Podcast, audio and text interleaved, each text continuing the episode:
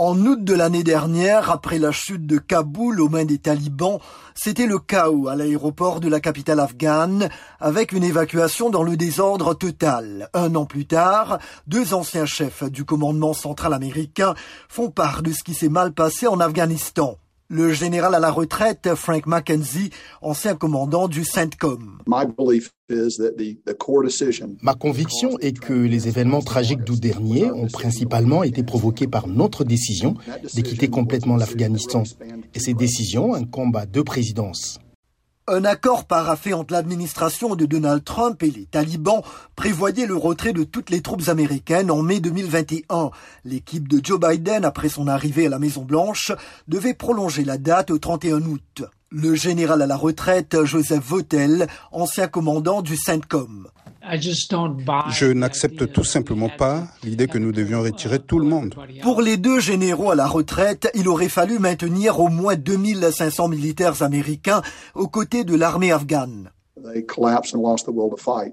Les forces afghanes se sont effondrées et ont perdu la volonté de se battre. deux mille cinq cents soldats nous auraient donné une petite série de bases très solides en Afghanistan, dont la base aérienne des Bagram. Cela nous aurait permis de continuer à soutenir le système logistique afghan. Cela nous aurait donné la capacité à continuer de soutenir l'armée de l'air afghane sur le terrain. Le trente et un août deux mille vingt et un, le président Joe Biden a défendu le retrait américain.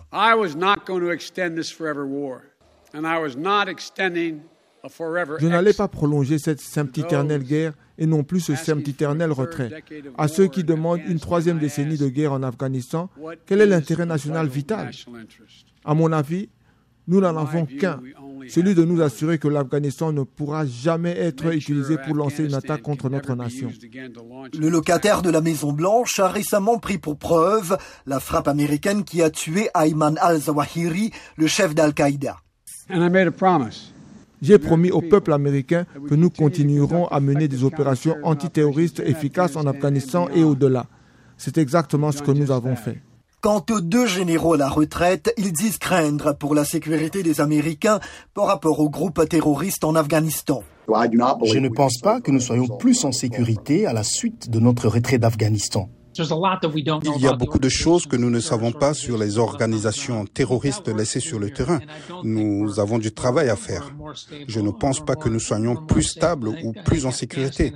Je pense que l'Afghanistan est plus instable et par conséquent, cette région du monde est plus instable. Lors de l'un des derniers jours de l'évacuation américaine, treize militaires américains et au moins cent soixante-dix personnes ont été tués dans un attentat du groupe État islamique. Ce fut le jour le plus meurtrier pour les troupes américaines en Afghanistan depuis une décennie. Plus de cent vingt mille personnes ont été évacuées, mais des dizaines de milliers d'alliés américains ont été laissés derrière.